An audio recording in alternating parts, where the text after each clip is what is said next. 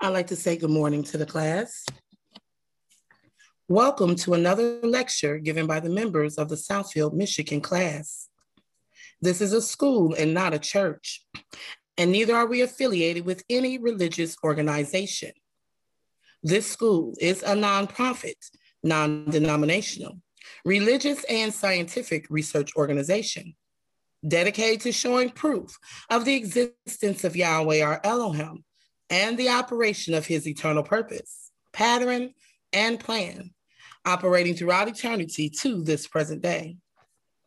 This school was established as a result of a divine vision and revelation given to our founder, Dr. Henry Clifford Kinley, in the state of Ohio in the year 1931. We hold classes in the United States, Canada, and certain other foreign countries. The Southfield, Michigan class was established in 1997.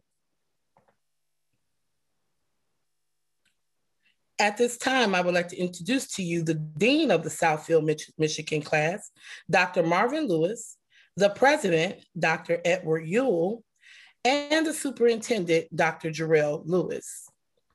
In this school, we use the true, correct, and original name and title of the Father, the Word or Son, and the Holy Spirit, which are contained in the original Hebrew text.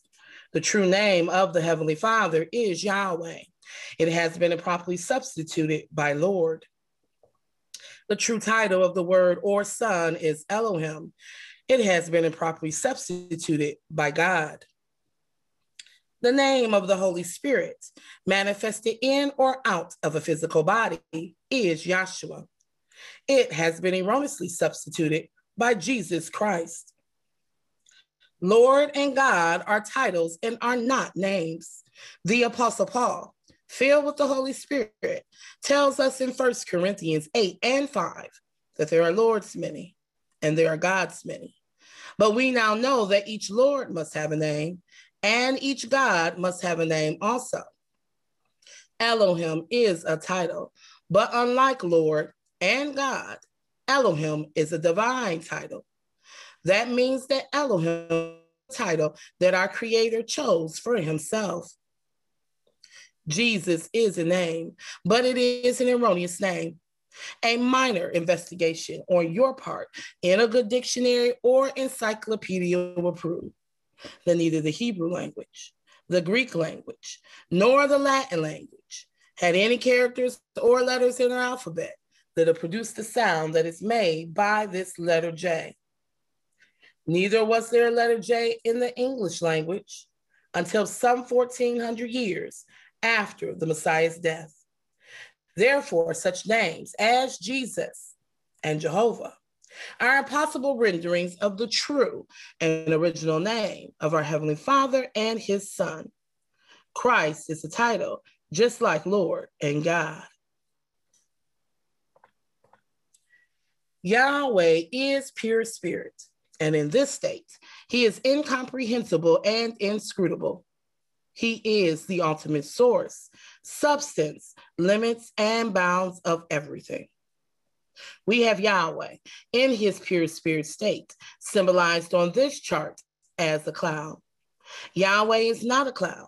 He merely chose a cloud to symbolize himself because a cloud has no particular or descriptive shape and form. We have drawn this cloud all around the edges of this chart to show you that everything on the chart is within the cloud. In like manner, everything in the universe abides within the pure spirit state of Yahweh. Yahweh, knowing that man could not perceive of him in this pure spirit state, took on shape and took on form right within himself as the word or son, a super incorporeal being, that is, having the shape and form of a man, but without flesh and blood. This form could only be seen in divine visions and understood in divine revelation.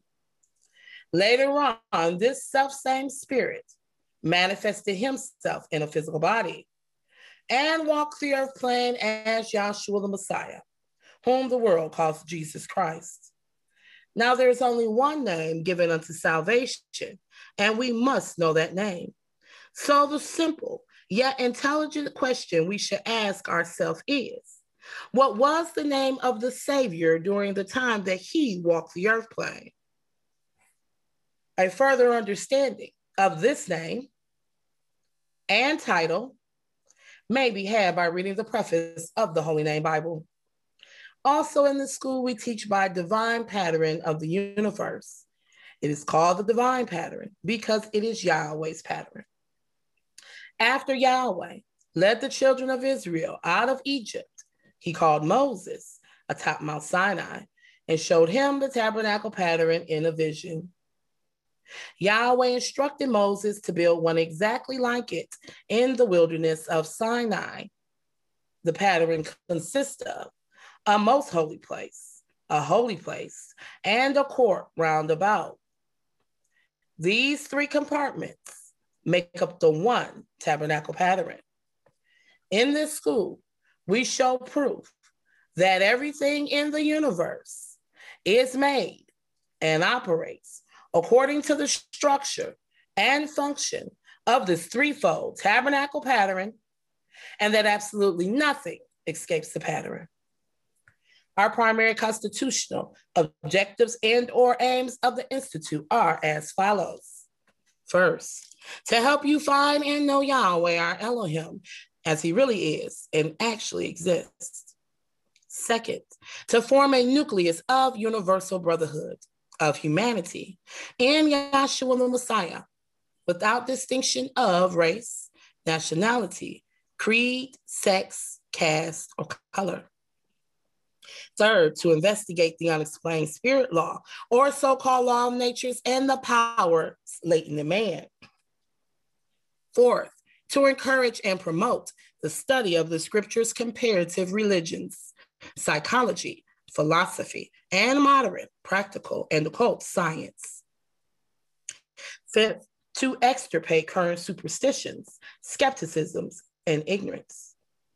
Six, to learn, know, and understand the operation of Yahweh's eternal purpose through the dispensations and ages. Seven, to discern and avoid being deceived by Lucifer, the serpent, the devil, the dragon, or Satan and his demons, operating the mystery of iniquity on earth through the dispensations of time. Eighth, to earnestly contend for the common salvation and faith, which was once delivered unto the sons or children of Yahweh. Ninth, to make known that Yahweh from the beginning ordained.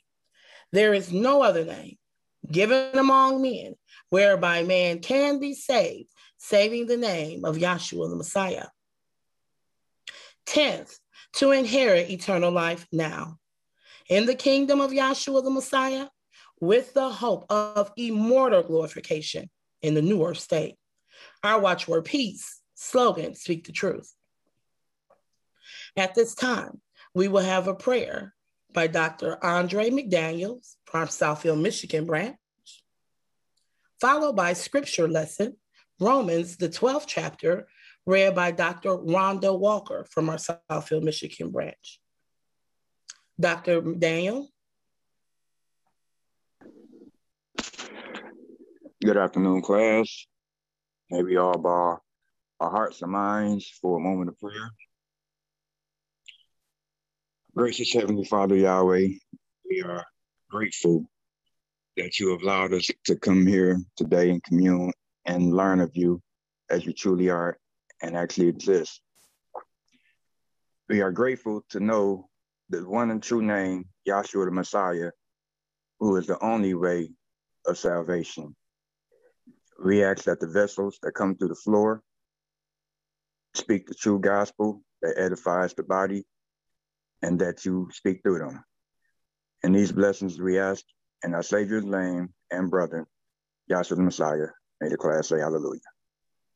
Hallelujah. Dr. Walker. Can everyone hear me okay? Yes. Okay, great. Okay, I'll be reading from the Holy Name Bible, revised by A.B. Traina, the Scripture Research Association. That will be Roman, the 12th chapter. I beseech you, therefore, brethren, by the mercies of Yahweh, that ye present your bodies a living sacrifice, holy, acceptable unto Yahweh, which is your reasonable service. And be not conformed to this age, but be ye transformed by the renewing of your mind, that ye may prove what is that is that good and acceptable and perfect will of Yahweh. For I say, through the grace given unto you, to every man that is among you, not to think beyond that which he ought to think, but to think soberly, according as Yahweh hath dealt to every man the measure of faith. For as we have many members in one body, and all members have not the same office, so we, being many, are one body in the Messiah, and every one member one of another. Having the gifts differing according to the grace that is given to us, whether prophecy, let us prophesy according to the prof- uh, proportion of faith, or ministry, let us wait on our ministering, or he that teacheth on teaching, or he that exalt, exhorteth on exhortation. He that giveth, let him do it with simplicity. He that ruleth with diligence, he that showeth mercy with cheerfulness. Let love be without dissimulation. Abhor that which is evil, cleave to that which is good. Be kindly affectionate one to another with brotherly love and honor, preferring one another. Not slothful in business, fervent in spirit, serving Yahweh, rejoicing in hope, patient in tribulation, continuing instant in prayer, distributing to the necessity of sons, giving to hospitality. bless them which persecute you, bless and curse not. Rejoice with them that do rejoice, and weep with them that weep. Be of the same mind one toward another. Mind not high things, but conform yourself to the lowly. Be not wise in your own conceits. Recompense to no man evil for evil. Provide things honest in the sight of all men. If it be possible, as much as lieth in you, live peaceably with all men. Dearly beloved, avenge not yourself, but rather give way unto wrath. For it is written, Vengeance is mine, I will repay, saith Yahweh. Therefore, if thine enemy hunger, feed him. If he thirst, give him drink. For in so doing, thou shalt heap coals of fire on his head. Be not overcome by evil of evil, but overcome evil with good. I've read Romans the 12th chapter. Thank you for the prayer, Dr. McDaniel, and for the scripture lesson, Dr. Walker.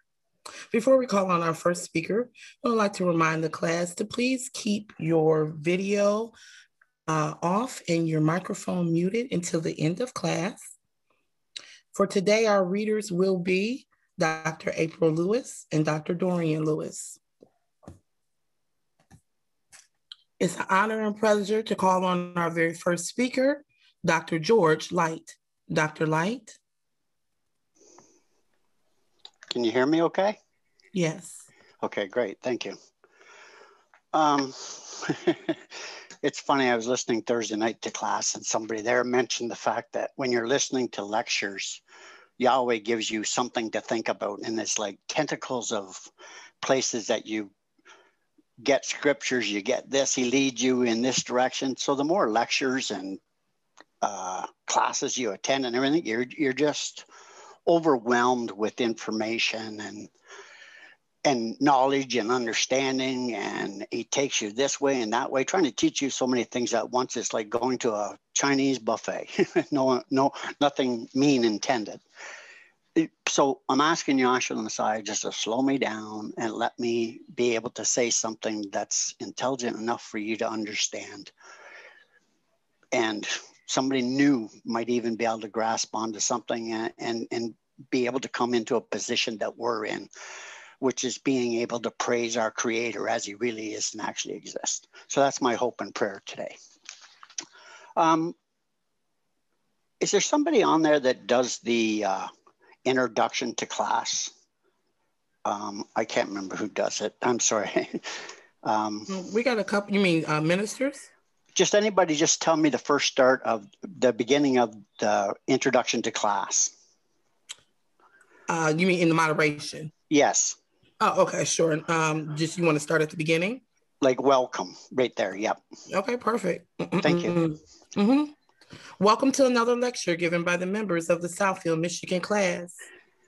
This is a school and not a church, and neither are we affiliated with any religious organization.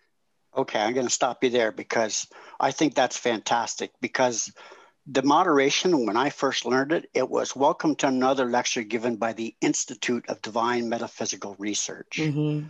And we know that this school isn't doing the lectures or the uh, these are not lectures of the institute of divine metaphysical research as you say in the moderation today it's the members could i get uh, john 14 26 please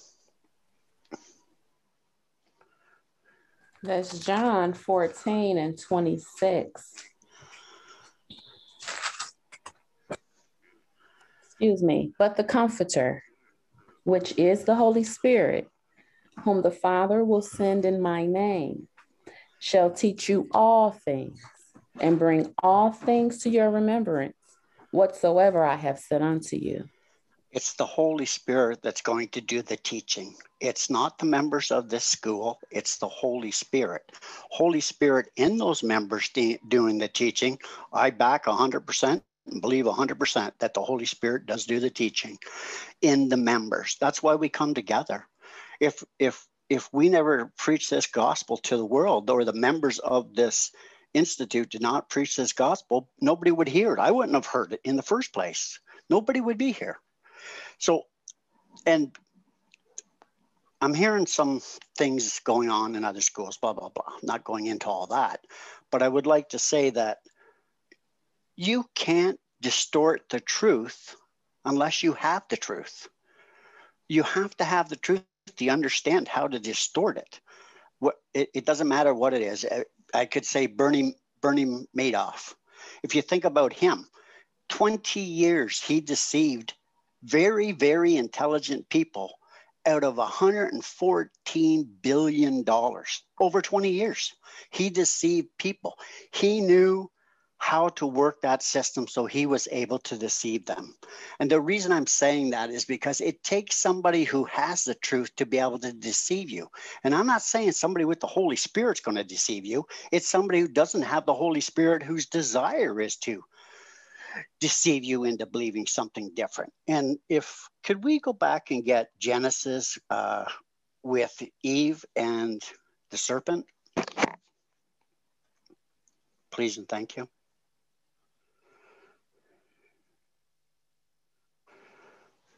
Yes, that's Genesis um, chapter 3. Now the serpent was more subtle than any beast of the field which Yahweh Elohim had made.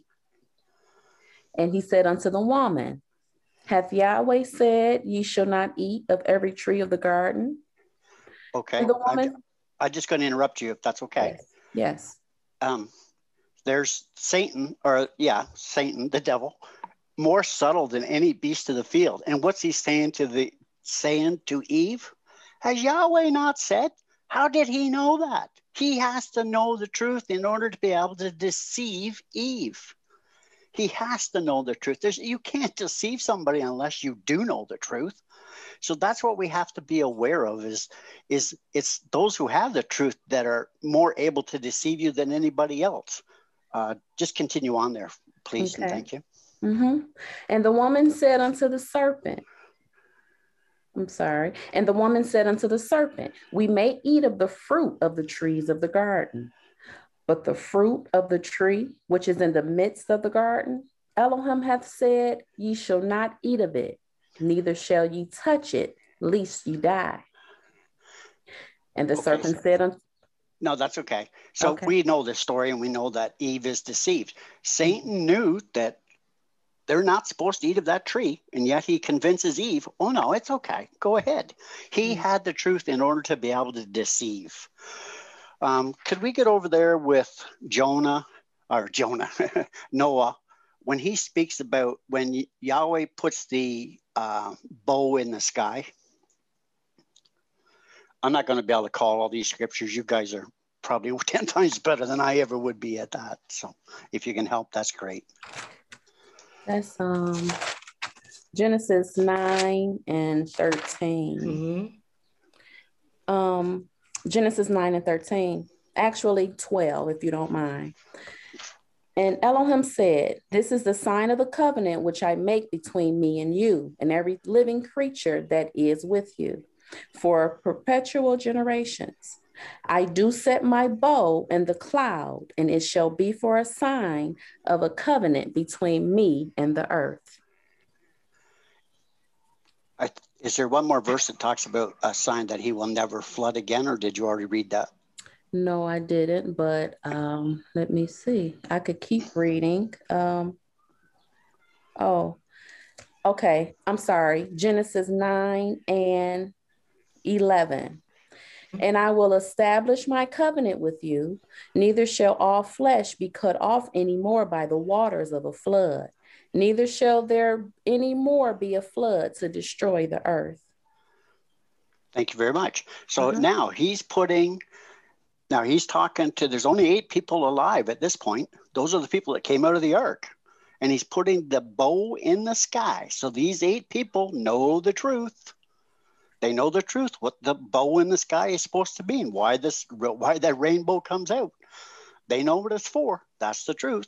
So later on, we're not going to get it. We're not going to get it, but you'll find out that Nimrod, the great and mighty hunter, who is the son of one of these eight that was on the on the ark, uh, decides that they're going to build a tabernacle or uh, the Tower of Babel up to heaven so that they, cannot be destroyed again by the flood.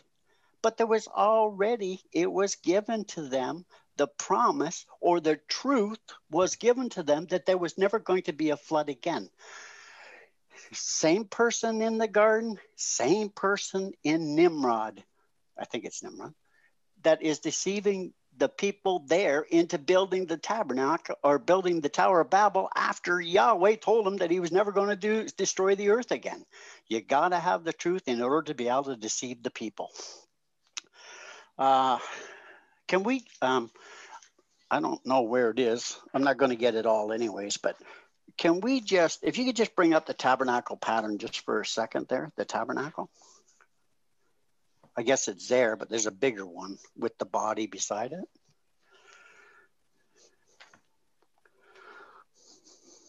Thank you. so in the tabernacle here, you have Yahweh speaks down from the mountain. He gives them the Ten Commandment laws. He tells them, This is my name forever. When he's speaking to them, he gives them this tabernacle pattern so they can function in here. The high priest has the mitre on his head that has the name of Yahweh in it. These people know the truth, they have the truth. So, and they're supposed to teach the people. Who is it? Who has the truth? the scribes, the not the scribes, the the the high priest and them here, they have the truth. Who's going to be able to deceive the people about the name of the creator except for somebody that already has the truth? That's who has to do the deceiving, is the one that has the truth. Could, and I know I'm going fast, but that's just me. Could we go over to Hosea? Uh, I think it's uh, 2, 216. And I think we've, if you've come to class at all, and even if you're a new person, check it out. But the uh, the the Jew, you can go on Google and do a search, and it'll tell you that the Jewish people, when they saw the name Yahweh, they changed it so that it would be pronounced Adonai, and they changed it so that the true name of the Creator wouldn't be told because in Deuteronomy it tells us don't take the name in vain. That's the truth. Don't take it a name. Oh, oh, we better hide it from everybody. That way they can't take it a name. Oh, they're doing you a favor. Isn't that nice of them? they're ta- they're hiding the name of the Creator who says there is no other name given among men whereby man can be saved, saving the name of Yahshua Messiah, which is Yahweh, holiness unto Yahweh. Hosea 2.16. Hosea. Thank you. Hosea 2.16. And it shall be at that day, saith Yahweh, that thou shalt call me Ishai, and shalt no more, and excuse me, shalt call me no more Baali. Shall call me no more Baali. What does Baali mean? My Lord. My Lord. You shall, they took away the name of Yahweh and they have them worship Baali or the Lord. You have to have the truth in order to be able to deceive people. That's the only way you could do it. You're the one, you're the only person that can hide the truth. They don't know it anyways. Right? You got it. You're hiding it. Um, could I get Romans 118, please? Yes, that's Romans 1 and 18. For the wrath of Yahweh shall be revealed from heaven against all impiety and unrighteousness of men who hold the truth in unrighteousness. How can you hold the truth in righteous, unrighteousness unless you have the truth? You have to have the truth in order to be able to hide it. That's why when you're hearing these days, and I'm those who are here and who those who are not, Dr. Kinley is your savior? I don't think so. No offense. I see the law. I see the prophets. I see the fulfillment. I see where it says there's no other name given among men whereby man can be saved, save in the name of Yahshua Messiah. That's what I say. That's what I hear. That's what I understand. I don't know. You have to have the truth in order to be able to change it, to make it look different, sound different, whatever you want to do with it. It's not going to change. I am Yahweh. I change not. This is my name forever there's only one way you can hear this truth, and that's it. Could I also get Matthew 23 27?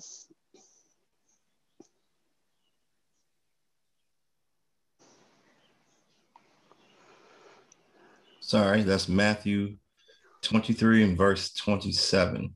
Yeah, or wherever you think you should start there to get the meaning.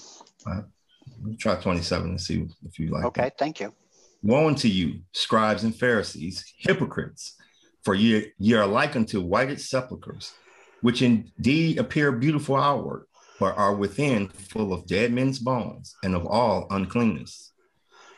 You're even full of, oh, keep going, sure. Even so, ye also outwardly appear righteous unto men, but within ye are full of hypocrisy and iniquity. See, outward they appear righteous. They they have the truth. They're the scribes, they're the Pharisees, they're the ones that are teaching the people. Everybody is listening to these people. And these people are telling them lies and deceiving them because they are full of dead man's bones. These people think that they have the authority and the knowledge because that's the way it was set up that they would have it. But they have it, but they're hiding it. They're deceiving people. They don't have the true truth. they have what they are given of their father, which is of the devil. So they're hiding it from the people. Uh, Luke 11 52, if you would please. Yes, that's Luke 11 and 52, you said? Yes. Luke 11 52.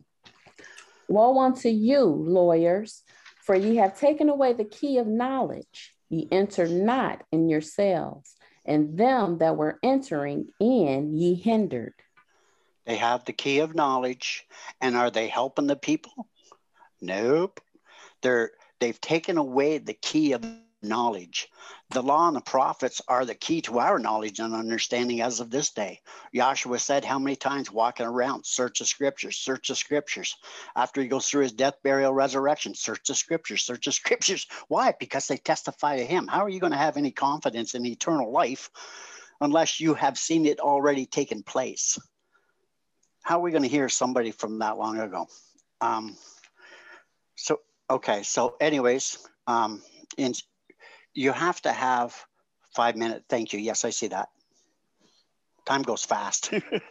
um, so what so in John in what we read already 1426 it talks about the Holy Spirit which is going to teach you all things and bring all things to your remembrance so that the truth can we know that the truth will set you free free from what free from the sin the bondage of sin and death now paul we all know and i'm not going to be able to get all the scriptures but we know paul he was he was killing the apostles. He was doing this, he was doing that, he was persecuting them. He had letters, he was putting them in prisons. He was doing all all of those things. Um,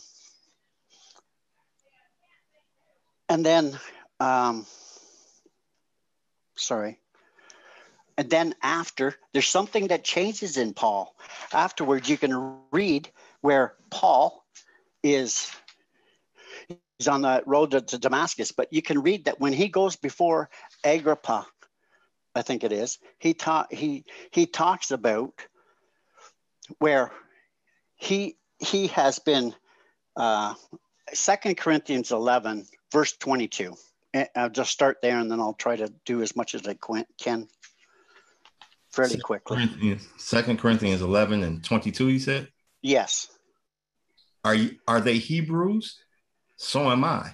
Are they Israelites? So am I. Are they the seed of Abraham? So am I. Are they the ministers of the Messiah? I speak as a fool. I am more, in labors more abundant, in stripes above measure, in prisons more frequent, in deaths oft.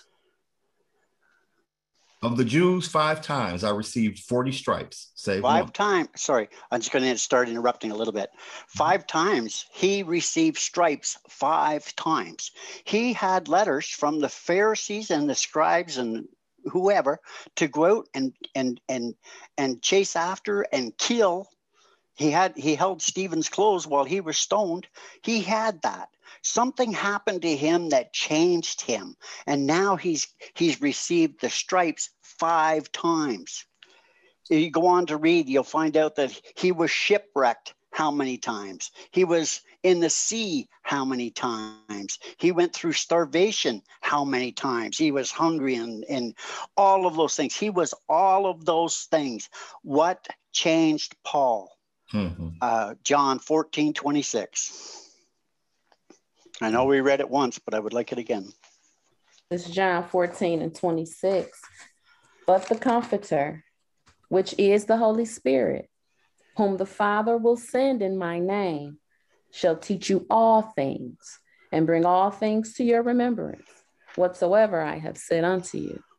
And there's others there that talk about the strength that comes from the Holy Spirit. And we know the attributes of Yahweh. And you can look through the law and the prophets and see how they're manifested all the time. You look at Peter on the day of Pentecost. Before that, he's with the Messiah. He's standing right beside him. And then when they take him away, they uh, when they take the Messiah away, Peter denies him three times. And then on the day of Pentecost, he gets up, up in front of everybody and starts ta- talking about the scriptures and this, that, and the other. All of a sudden, he got brave. How did he get brave? It was the Holy Spirit in Peter, causing him no longer to be afraid. It was the Holy Spirit that caused Paul to Paul Saul to change. He was no longer a persecutor. He had become the become the distributor of the truth in essence because he had the Holy Spirit. It's the Holy Spirit that causes the change. I just want to get one more thing. Uh, the day of Pentecost, the high priest went in once alone and by himself. I think it says it in Hebrews. Uh, ninth chapter, is that? I don't know. I think I. The high priest goes in alone and once on the Day of Atonement. hmm Uh, Yeah, I believe it's the ninth chapter of Hebrews. verse 7, I think. Verse Yeah. 7. I believe Yep, so. yep, yep. Okay. That's Thank you. Hebrews 9 and 7. Uh, but into the second went the high priest alone once every year, not without blood, which he offered for himself and for the errors of the people.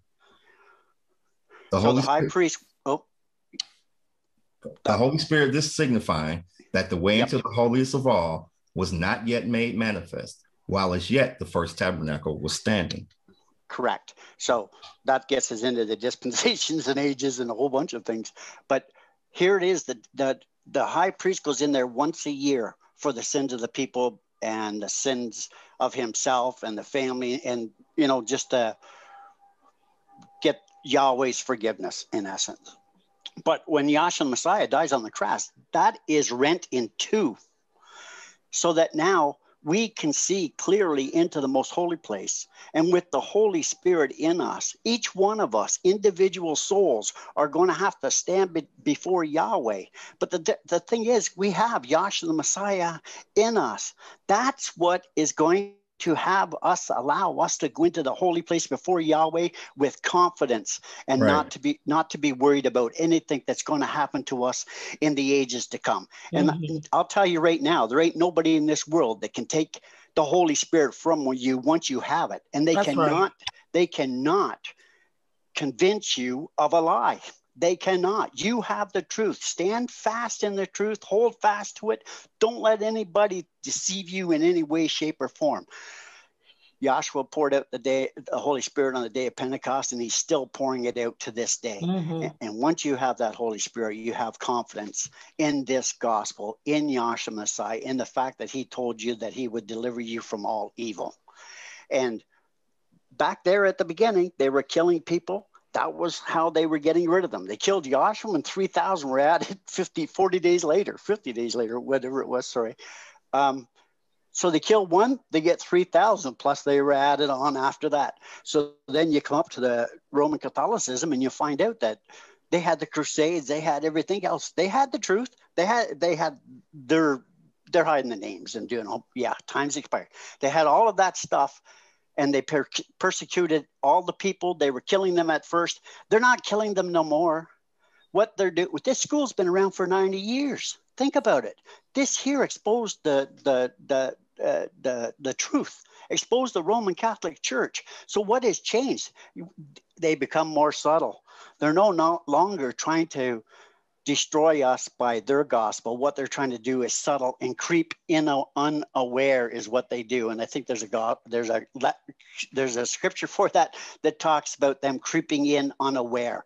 They creep in among the people who are telling the truth and distort the truth and try to uh, change you, convert the Holy Spirit. Nice try. Anyways, praise and praise and all to Yahshua the Messiah, and, and thank you for the opportunity to have said in. I hope somebody got something out of it. Thank you. Hallelujah. Hallelujah. Thank you for that wonderful testimony, Dr. Light. And for our next speaker, calling on for from our Southfield, Michigan branch, Dr. Dewan Nelson. Dr. Nelson.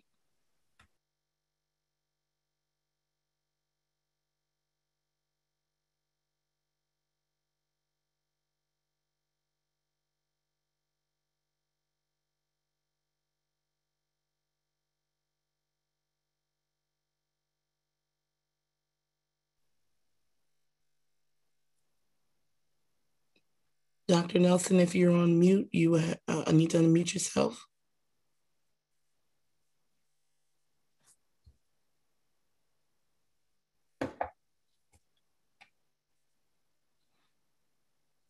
And for our next speaker, we'll be calling on from our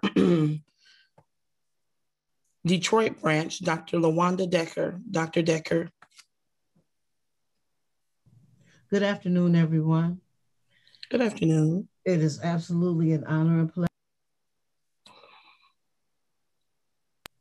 to be amongst the brethren. Ooh, um, and it's an honor and a pleasure. Sometimes it ain't a pleasure. Sometimes it's hard. Okay, let's just be for real. Sometimes it's hard learning the things that we're learning and tr- trying to achieve what we're trying to achieve because we have this physical working against us. And, and, you know, it goes against everything that we've come up with. and a lot of things that are in us. You know, we got some stuff that Yahshua has to get rid of for us. Some stuff we don't even know. Right. Right. Let me catch my breath, y'all, because I really wasn't ready. Um, in our class, we were uh, had a presentation recently um, about power, the demonstration of power. And I have to say this too. This is these are all of our classes. This isn't uh, we identify each other by location because of necessity and respect and you know introduction. But see, we all come from the spirit. That's right. And and and we went to classes physically. So, but see, we still going to class. We still Mhm. going to class. And it don't matter where you were before this. See, that's not even important. The color of your skin ain't important. You know, what you what you, what you look like, where you come from. Mhm. That's not important. This is the one place in this whole world you can go and drop all that stuff at the door because it ain't getting you nowhere. And with everything that's going on in the world, the busy business of the world, it seems so big. It seems like it's overwhelming. But all the physical, I mean, it's to show us something for, for sure. But to chase after these physical things, you know, you can't turn on the TV now where they done hooked it up where you can gamble all your stuff away sitting at the breakfast table. You don't even have to go to the casino. They they just after you with the physical in any kind of way they can get you. That's right. And it's in vain. It's in vain. It's in vain. It's anyway. We were talking about uh, having some pre, uh, presentation about power, and you know Yahweh. He give Yahshua give Elohim Yahweh Elohim Yahshua one and the same, but the manifestations that Yahweh has broken Himself down to to, to through Elohim. You look at a blade of grass that can come up through concrete, uh, uh, with the blacktop or whatever. And you know, that stuff is hard. And you just think about the power of a blade of grass resurrecting up through something as hard as concrete. Now, what you know, how I look at that is see, for Yahshua to resurrect our soul through the stuff that is compounded and packed our concepts, our theories, our opinions, our likes, our dislikes, what we think about ourselves, and whatever else he, we got going on. For him to, to let some reality break through all of that hardness that's in us. And you know, I know um, some people. Uh, you know, you can you can preach to them. I live with one. Preach to them to blue in the face. Point out stuff that is undeniable, but unless he break through that, it, it ain't gonna happen. And we just have to be thankful to uh, our Father and ask Him to let us be for real. Let let it be Him. And like I said, I, I really was um, not prepared, but I'm going to yield the floor and hopefully something was said that can uh, encourage and um, help promote this gospel. Okay, thank you. Bye bye. Hallelujah. Hallelujah. Thank you, Dr. Decker. And for our next speaker, calling on from our Southfield, Michigan branch, Dr. April Lewis. Dr. Lewis.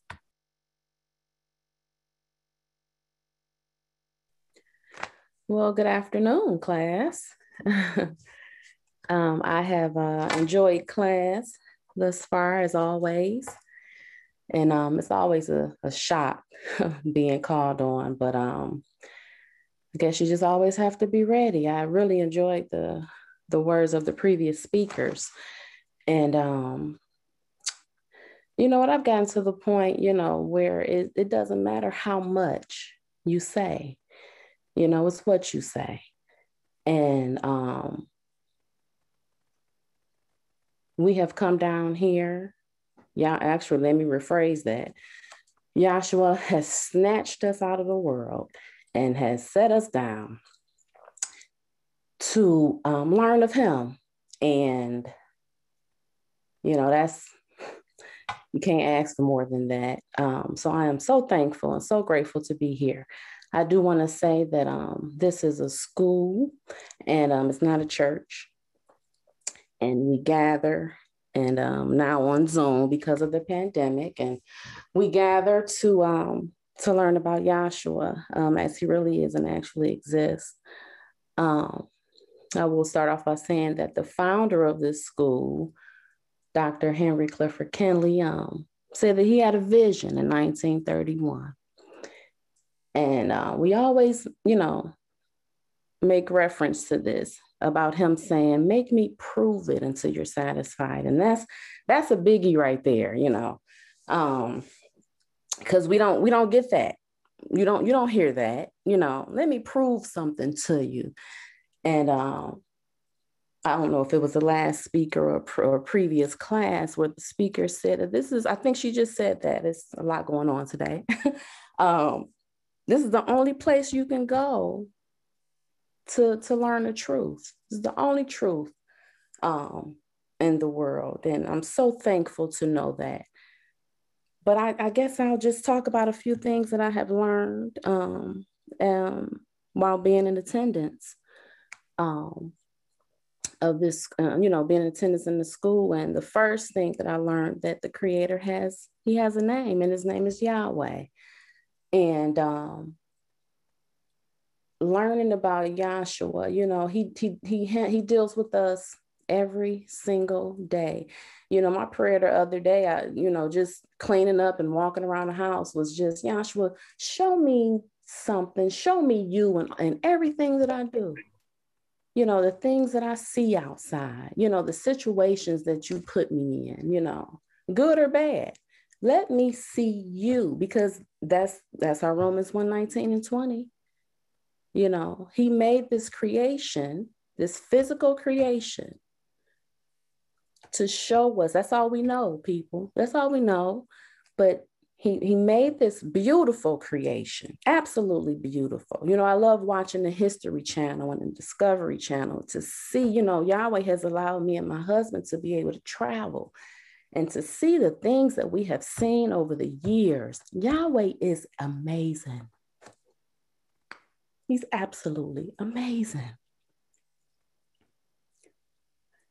You know, so he deals with us every day. He, he takes that mess that we have been, oh, you know, um, what's the word that I'm using? Because it's a burden. The things that we have learned, the things that we have been taught to do for salvation has been um has been corrupt and it has been it's been a lie.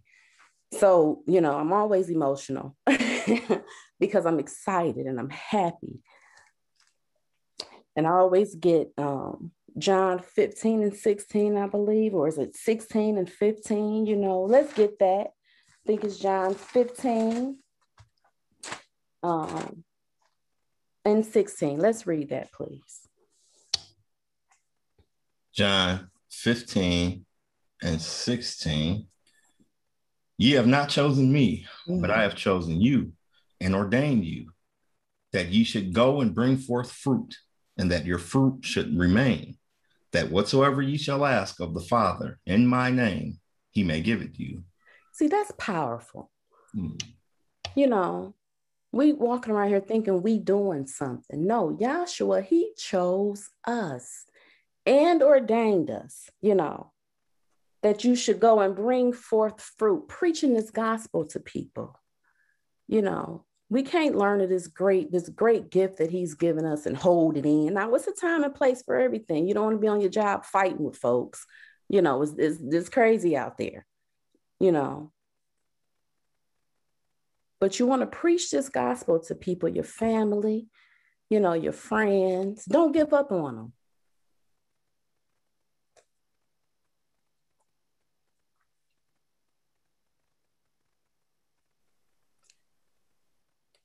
We have to understand that this is um, this is a matter of life and death.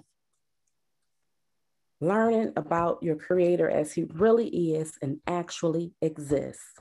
I want to get it on the name and probably one more other thing, and then I'll be down. So um, I mentioned that I'm, I'm pretty sure it's no first time visitors, but if it's anybody listening, you know, people come across, you know, to have a, a brother now from Malaysia, mm-hmm. it's uh, that's amazing. He was, you know, just looking, looking. Yahweh put it in him to just, you know, I want to know the truth, you know, he put it in all of all of his creatures to know, to want to know the truth. You know, so I know it's not it's not any first time visitors, but I just want to go, you know, through some things that I've learned. You know, I learned first thing I learned was that the creator has a name. His name is Yahweh. His divine title is Elohim. The name of the Savior is Yahshua. Now, you know, when you tell people, you know, the, the Savior's name was not Jesus. Now we're, we're it what it is a Savior. Definitely, it is a Savior, but his name was not Jesus. You know, that's kind of a hard pill to swallow. You have to ask Yahshua to to help you. that's that's a hard pill to swallow, folks. But this is a research organization and what we do we right, research. Right. we we we we dive into these books into the bible. You know we have the internet now. We can look up anything. First thing i did after hearing this name i researched the history of the letter j and found out that the letter j was almost was barely 400 years old so how could the Savior's name could have been? It couldn't have been Jesus. It couldn't have been Jehovah. There was no letter J in the Greek, Hebrew, or Latin languages. Till today, it's still not. You know, we say, you know, I was and I was reading this article, very good article. It wasn't published from the school, but it was just online. And they agreed, yes. And, and they know that, that these people know that. These, these smart boys, they know that you know, I went to the pastor at the church. Me and my mom was just talking about this, I believe, yesterday. The pastor at the church, I went to him after I got this information, after Yahshua just move, removed those blinders, was in church my whole life, never heard Yahweh Elohim Yahshua, never. I went to that pastor and I said, Well, why, why, why? That's the only thing that, why? You know, so they know this information. He said that the people wouldn't understand Yahshua. They wouldn't understand that, you know, his name is Yahweh. And the pastor knew the name. He mentioned Elohim. You know, So, this is a spiritual operation that is taking place, and Yahweh deals with us individually. This is a spiritual thing. It's no physical, nothing physical going on and learning about Yahshua. Now, he gave us, like I said, he gave us this physical creation. And I remember the, the speaker, the first class, said, Now look outside and look at look at the trees. And when I saw, when I I never looked at it, I drew a tree, you know, in school, you know, drawing the wise, never even thought about it. You know, thir- almost 30 years old. The, a tree don't even look the same. You know, his creation, he has marked his creation. His name is Yahweh. You see those veins in your in your hands. You know, that's that's not an M. You know, people say it's an M for money, but that is, th- those are Y's that are in the palm of your hands. The, the your veins shaped as Y's. Why is that? You know, a painter. He, he draws a painting and he, he signs his name on the bottom of that painting. Why did, why did that painter do that? Because Yahshua has done the same thing. You know, and we are his offspring. So we must resemble, we must have some kind of similarities as he does, you know. These, these, you know, then this may be little to some people, but this is this is amazing what Yahshua has done. He has caused us to believe the things that he has put forth before our eyes. And it's, it's absolutely amazing that he has chose us. You know, he has chosen us. Now he is the revealer of things. You know, we aren't. You know, he has revealed himself to us. We are his sons. That's why I'm usually just all over the place, just happy because he didn't have to do that. Now, the name Yahshua, let's go to um, Exodus 3. And this, we can just go straight to it um, Exodus 3 and 13. And we need to understand now, actually, hold Exodus 3 and 13. Go over there to Luke, um, Luke 24, and I believe 24 and 25, and then read 44 because I, I just want to just be obedient um, and go that route first. So read Luke for me and then go over to Exodus 3 and 13, please. Luke 20. Go ahead, Lord. That's Luke 24 and 25. Mm-hmm. Then he said unto them, O fools and slow of heart to believe all that the prophets have spoken. Ought not the Messiah to have suffered these things and to enter into his glory? See, now pause for one second. Now, we have even come in here and learned how to read this Bible. You know, we know that the world starts at the end or not even in the middle, but we have to understand and be obedient and learn. You know, what are the scriptures? What what what the prophets? What what is that? You know so we we come in here and we learn that the first five books of the bible is the law that was written by moses mm-hmm. so from joshua to malachi after those five books we're still in the old testament from so the joshua to malachi that makes up the prophets and um, we, we should read isaiah we may get that but continue reading lauren please mm-hmm. Then he said unto them, O fools and slow of heart to believe all that the prophets have spoken. Ought not the Messiah to have suffered these things and to enter into his glory? And beginning at Moses and all the prophets, he expounded unto them in all the scriptures the things concerning himself. 40, excuse me, 44th verse. And he mm-hmm. said unto them, These are the words which I spake unto you while I was yet with you that all things must be fulfilled which were written in the law of Moses and in the prophets and in the Psalms concerning me. Right. So so what we learn first off is that, you know, Jesus didn't come in to set up a Christian example for us to follow. That is extremely incorrect. Now, Yahshua, who was the savior, said that he has come in to fulfill. Mm-hmm. So everything that he did from, you know, his three and a half years, you know, walking on this earth plane, he was fulfilling things. Mm-hmm. That's what he said. Okay, so let's go to Moses. He said, um, uh, I'm sorry, Lauren, read 44 one more time, please, and then sure. let's go over to Exodus. 44th verse. And he said unto them, These are the words which I spake unto you while I was yet with you that all things must be fulfilled which were written in the law of Moses mm-hmm. and in the prophets and in the Psalms concerning me. Right. So the law of Moses. Now, Moses wrote, like I said, the first five books of the Bible, and then the prophets from Joshua to Malachi. So that's what we're talking about. So Moses, let's get over there, Exodus. He was the first person to be given Yahweh's name. Now they called him El Shaddai prior to that and and we have to prove all things and that's exodus i believe that's exodus 6 and 3 um I'll just read it because I have it right here. It's Exodus 6 and 3. And I appeared unto Abraham, unto Isaac, and, un- and unto Jacob as El Shaddai. Mm-hmm. But by my name Yahweh, I was not known to them. Right. See, so now Moses he was the first person to hear Yahweh's name. And this, this, they had a whole conversation. You know, Yahweh showed him his power. Yahweh um, told Moses to go down, back down to Egypt after he was given his name and to deliver, to deliver the children out of Egypt. Now he went down there with a name and a powerful name. So let's get Exodus 3 and 13, please. Exodus 3 and 13.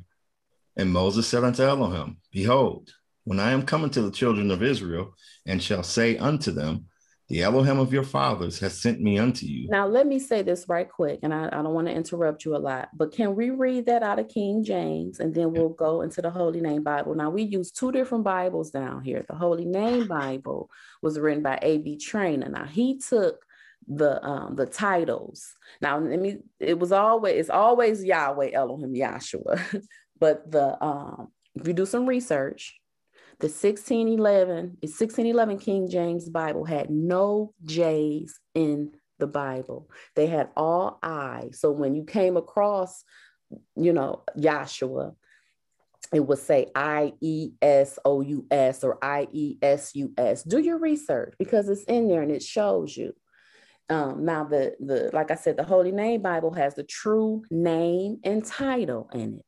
The King James of King James Bible, of course, the, the true name was taken out, and the titles Lord God and the erroneous name Jesus was in there. So that's why you talk to people in the world and they say, Well, my Bible, it says Jesus.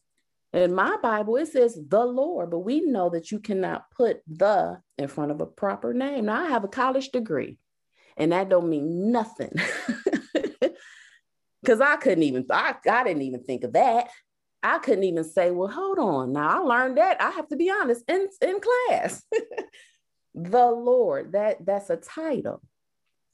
You can't even say the Yahweh. It may, you can't say the April. It, that's just improper you know. So when you see the Lord, it's supposed to say Yahweh. Do your research. Okay, continue with that, please, Dorian.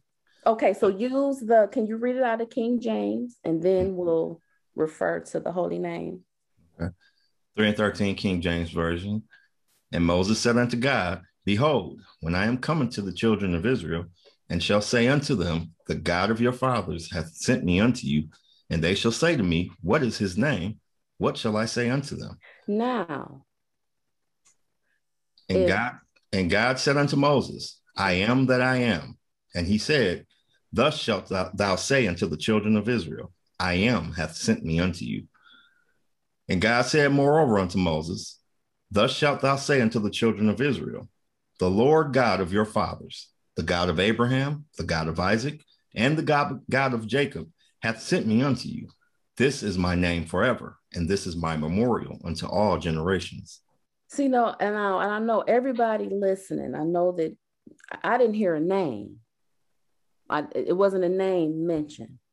So now, if God was the name, I don't think Moses would be asking, God, when I go down there, God, who am I going to tell them sent me, God? It, it, it really makes no sense. This is a conversation that they were having.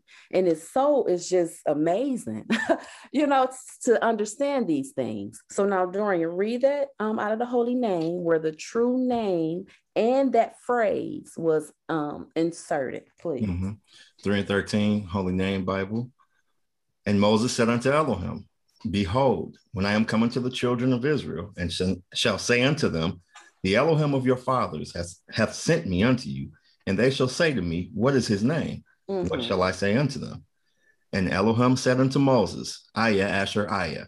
And he said, Thus shalt thou say unto the children of Israel, I will be, hath sent me unto you.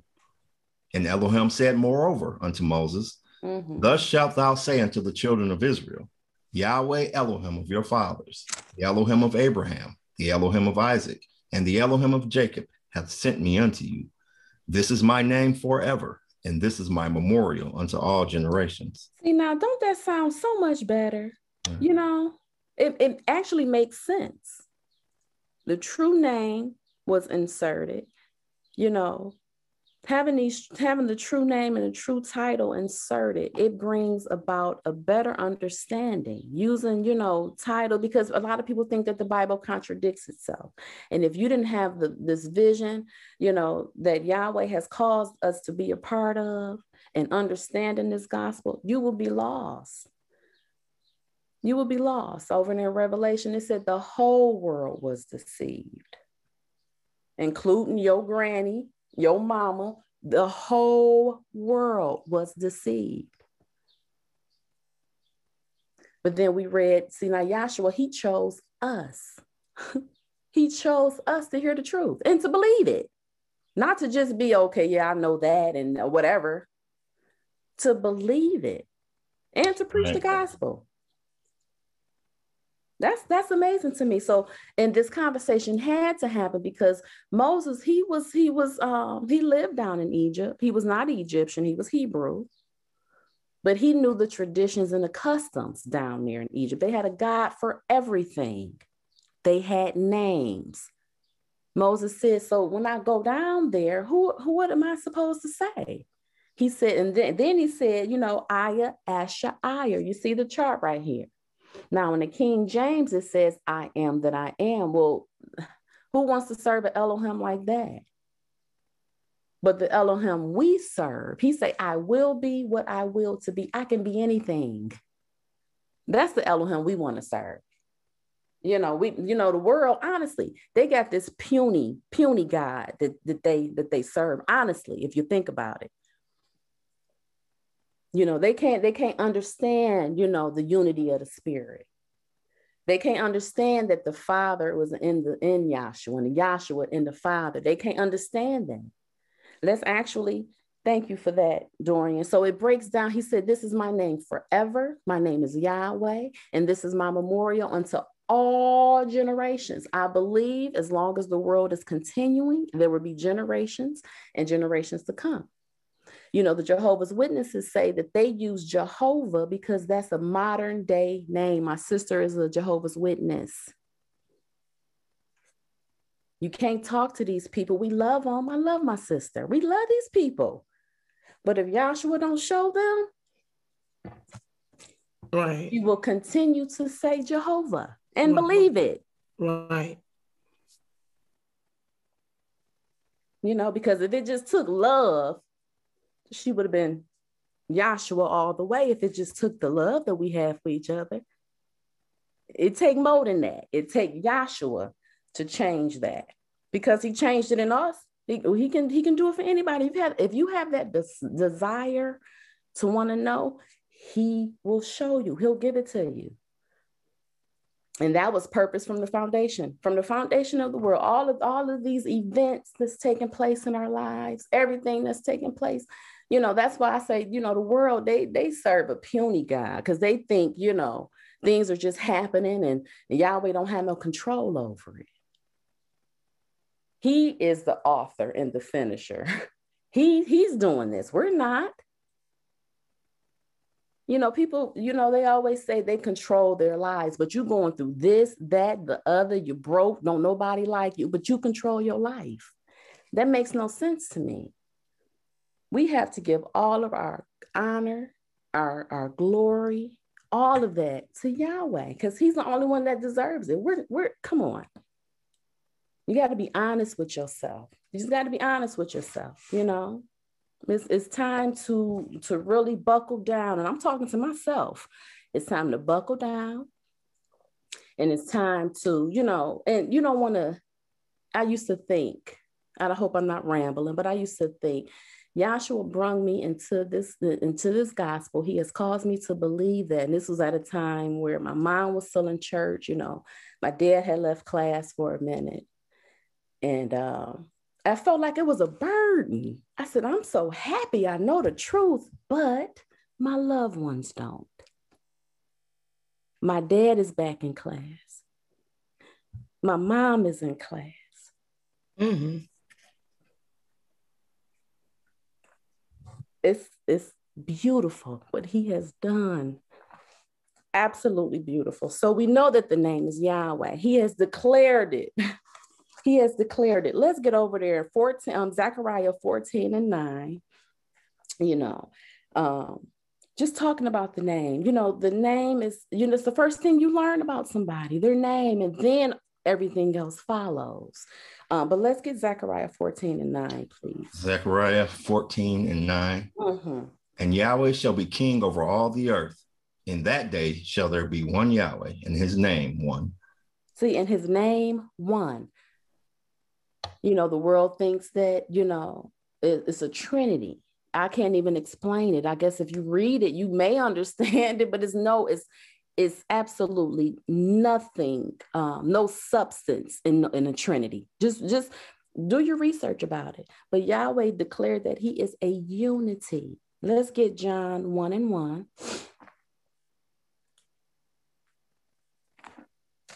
John, I had time. I, I, really wish I had time to break this down, but we see this chart right here. You know, Yahweh is the Father. Um, and he's actually the father and mother of us all. You see um tetragrammaton. Under that, you see Yahweh.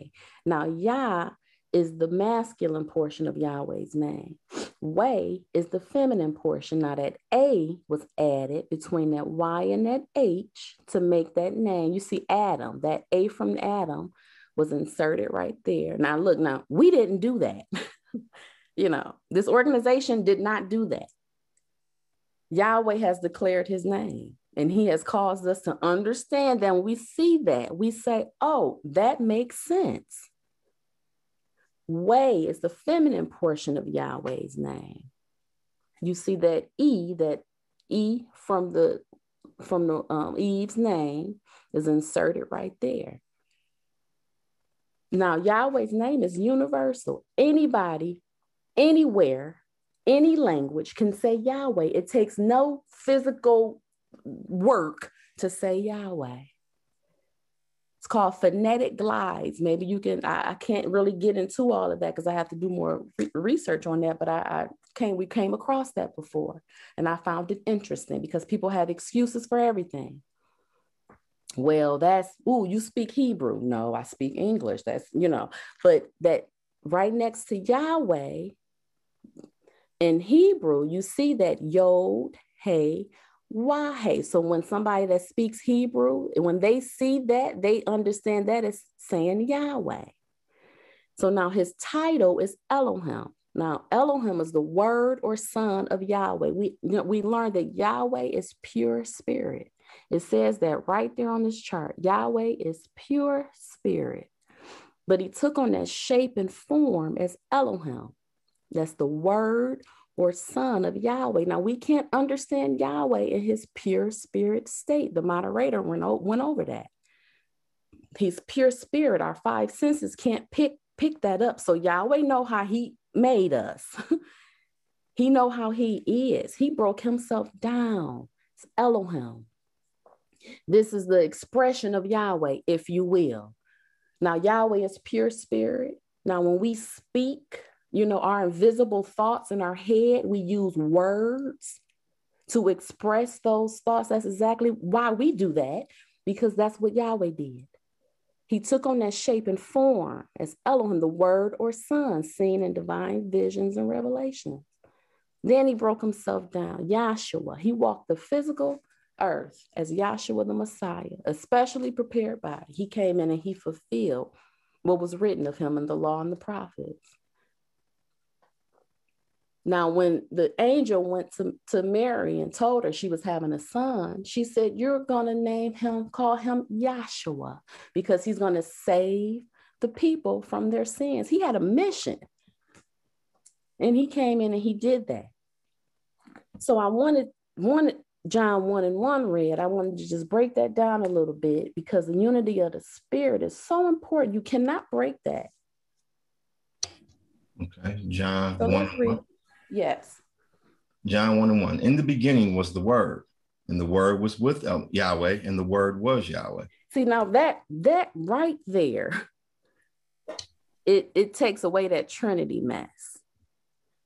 See, now Yahshua, he's not confusing. He's he's, you know, simple. You know, He's a, he, he doesn't he doesn't want to cause confusion. He wants us to understand him. Now that makes sense. Now the beginning was the word.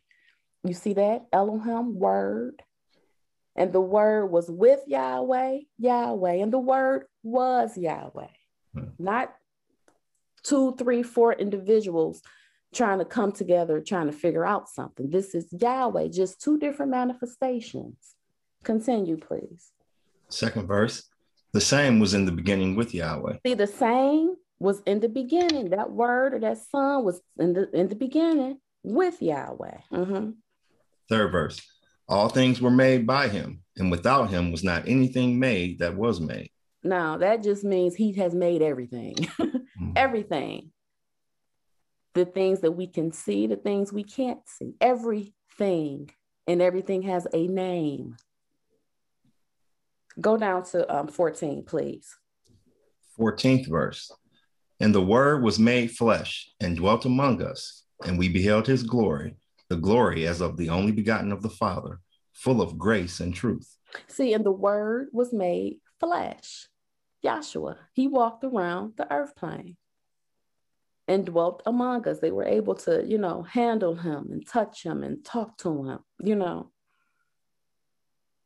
I wish I can get into the ice and how, you know, everything, everything, you know, in the in the universe is threefold. I mean, it's absolutely amazing. You know, I said that we are his offspring. Me and my husband just had a baby. Our baby looks just like us. Well, more like his dad, but you know, our offspring, my daughter, she looks like me. I mean, let's read Romans 1 and 19, please, because when I really understood that the things in this earth plane was made so we can understand something about Yahshua, you know, it, it's, it's amazing what, you know, that's mercy. That's grace. That's a great gift that he's given us for us to understand something about him. He gave us this beautiful world to understand something you know so let's read romans 1 and 19 and 20 and then I'll, I'll i'll be done. Romans 1 and 19 because that which may be known of yahweh is manifest in them for yahweh hath showed it unto them. See now let me just interrupt you really quickly because you know all of us have gone through something you know and her you know my husband he was raised in class but he still had to experience yahweh for himself. That's just you know, he still had to do that. So it's something that we can know about Yahweh, just not, you know, growing up in class your whole life and just being accustomed to hearing it. You have to know and you have to understand. Every right. cup must sit on its own bottom. It just has to, you know. So it's something that we can know. I didn't say much, but if you was listening, you know that the creator name is Yahweh. These things can be proven. See, like I said, this is a research organization. Everything we say must, it must be proven. It must be proven. So 20, please. 20th verse. For the invisible things of him from the creation of the world are clearly seen. See, now I just explained how Yahweh is invisible. He's pure spirit. You can't see him. You can't, you know. So for the invisible things of him, from, from Yahweh, you know, from the creation of the world are clearly seen. Now, how can they be clearly seen? You know, continue. Please. Being understood by the things that are made, even his eternal power and supernal nature, so that they are without excuse. See, we can understand something by the things that are made. I mean, come on, people. our okay let's you know because a lot of people they just like to you know but our physical bodies how can we understand something about our creator just by looking at our physical bodies? Can you pull up the tabernacle pattern chart please? Because i just we just read john 1 and 1 and that talks about how um, all things were made by him you know in, in the beginning you know in the beginning was the word, and the word was with Yahweh, and the word was Yahweh. Now, this chart that you see, now this is called the man-made, the chart is titled Man-Made in the Image of Elohim by the pattern of the tabernacle. I know the first speaker mentioned this tabernacle, and this tabernacle, um, Yahweh told Moses to build this tabernacle in the wilderness so that he may dwell with them. Now, that tabernacle in the wilderness was a type and shadow of the, the true tabernacle. Now, we always, I remember we told, uh, you know, when you talk to people, you tell them, come to class, do this. And they, well, I, got I got to get ready. I got to get myself ready to come. How, how do you do that? How do you how do you get ready? You know, they they say, you know, God is he left, he didn't forget about me. We make we make, you know, the people in the world, and I used to too make God so far off, so far off. But coming into here, I have learned that He dwells right within my tabernacle, which is my body. Over there in Corinthians, I see the five minute bell. it says, What know ye not that your body is the temple of the Holy Spirit? So now that this tabernacle, it has a most holy place, a holy place, and a court round about. It has three compartments, but that one tabernacle. Our bodies, we have a head cavity, a chest cavity, and an abdominal cavity or abdominal region. That's one body. I'm one person, but I'm a mother, I'm a wife, I'm a daughter, I'm one person. See, the things that are made, we can understand something. Now, I hope maybe the next speaker can get into the instruments in, the, in the tabernacle because everything that's in that tabernacle that you see on the left side correlates perfectly to the, the organs and the systems in our bodies. And the creator of the universe has caused us to understand that. And that's, it's amazing. And can't nobody take that from you. I didn't say much, but I hope something was said, you know, that can help somebody, that can encourage somebody. Well, maybe I need to read more. Maybe I need to study more. Yahshua, show me you in everything that I do. Show me something that will help me. We need help right now. And Yahshua is the only one that can do it, people. I'm so happy. I'm thankful. Happy Mother's Day. I love you all. Thank you for the opportunity. Hallelujah. Hallelujah. Thank you, Dr. Lewis. And for our next speaker, I do greatly apologize. I do not recall the school that you are from. So if you could please let us know when you uh, speak, I would appreciate it. Uh, Dr. Reba Zahar. Dr. Zahar. Well, hello, everyone. Hello. I I recognize a lot of your voices, and I'm really bad with names. Uh, no worries about where I'm from, um, because I'll just give you a brief. I came into this school in the year 1972 in Syracuse, New York. Um, I I left there. I have lived in going to class in Cincinnati, Ohio. Have gone to class in Kentucky. Um, I have lived in Arizona and attended class. I have lived in California numerous of times and attended class. I have lived in Wisconsin and attended class, Connecticut and attended class. And uh, I was beginning to think that I am the eternal gypsy with no home really to call my own. But my membership um, resides with Oceanside, California. And I now find myself living back in the state of New York. Um, and I left it in 1973, never dreaming um, in a million lifetimes that I would ever live here again. But I'm happy to be back and I'm happy to be here with you today. Um, really, when you come to find out and to discover where your real home is, you can be comfortable anywhere. Because that old saying is true where your heart is, there will also be your home. Mm-hmm. And um, it's really quite, um, uh, I have been so blessed um, in my travels, in my journey um, in this school, because I was able to be so called footloose and fancy free to, I was never afraid to travel. Uh, my father, when we were growing up, was um, an insurance, he was in the insurance business and he was the manager of field offices. So he used to travel a lot. And then, so therefore, um, we, as I was growing up, um, never lived in one physical location uh, more than seven years. So I was never afraid to leave and go somewhere else that I never knew anything about.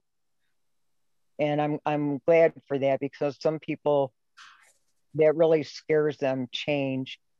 And if you've been coming down to this school for a little while, um, eventually you will come to know that this whole teaching is about change and it's nothing to be afraid of um, as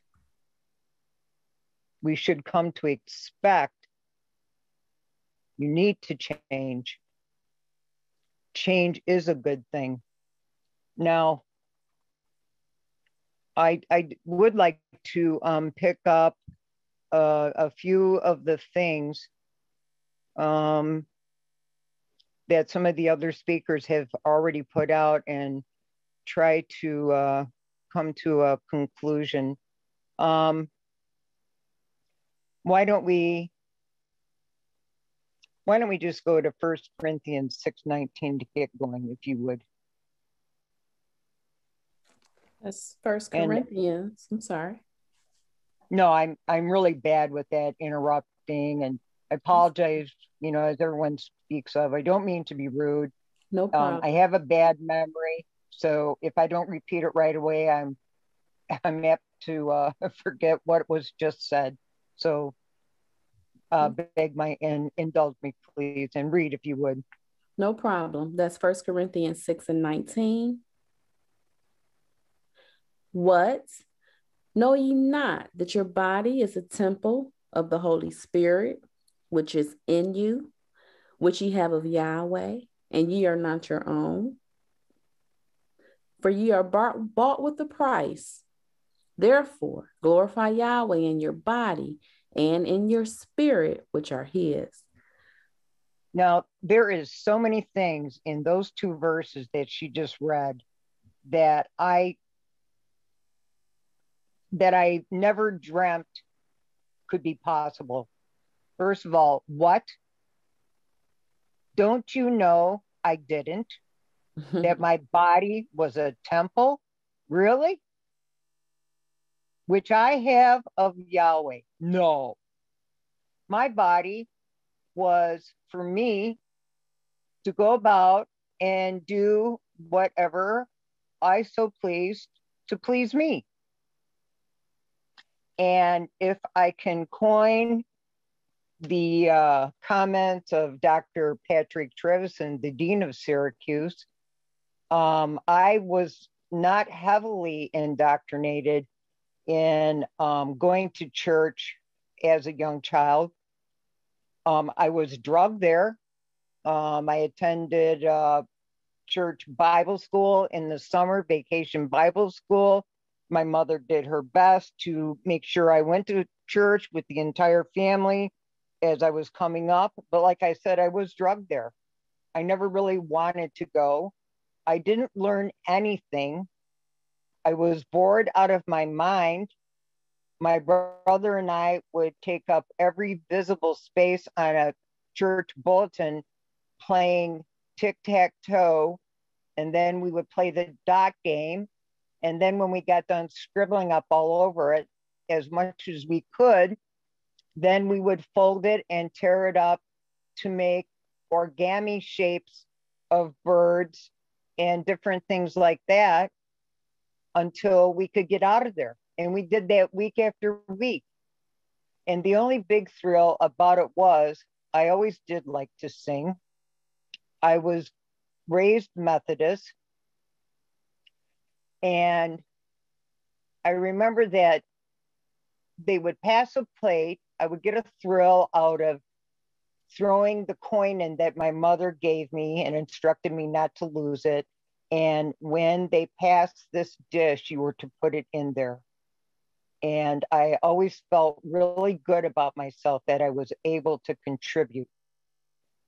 And I did like to sing this song. I don't remember how all of it went, but it was the only time when I was young that I was allowed to speak. And boy, I sure did belt it. God in three persons, blessed Trinity. And one of the first things I remember about coming into class was that there's a book called a concordance and that it has every word in the Bible in it. And I had to get in there um, as to a challenge someone made to me from the floor if I would please look up the word Trinity.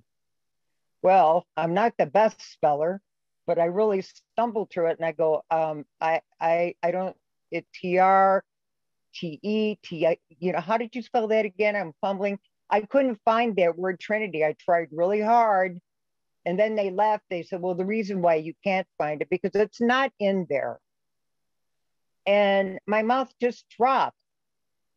I was taught after coming into this school that the Methodist Church broke away from the Catholic Church because they had a better method. Well, if they had a better method, then why were they instructing us to get baptized? If they had a better method, why did we believe in a Trinity? If we had a better method, why would we take a communion that they did every first Sunday of the month? Those were things that all the other churches did. So I was kind of uh, not sure of what all this religious stuff was all about. And I set up my own church, as Rick says, the Reba Church. Uh, thou shalt do everything that Reba likes. Thou shalt always be right. Reba is never wrong, and so on and so forth. You understand? Because I didn't know what all that stuff was about. But come to find out, that this magnificent school that we are involved in, we're here to learn something. And concerning our creator, uh, could someone please recite the first name of the school, please? To help you find and know Yahweh, our Elohim, as he really is and actually exists. Boy, that's a that's a real big mouthful right there. If you were out there to look for a God, where would you even begin to start? You know, um, you they don't even make yellow pages anymore. We used to go, what would you look them up in the yellow pages? I mean, what do you go to Yelp now? Uh, where do you go to find a Yahweh?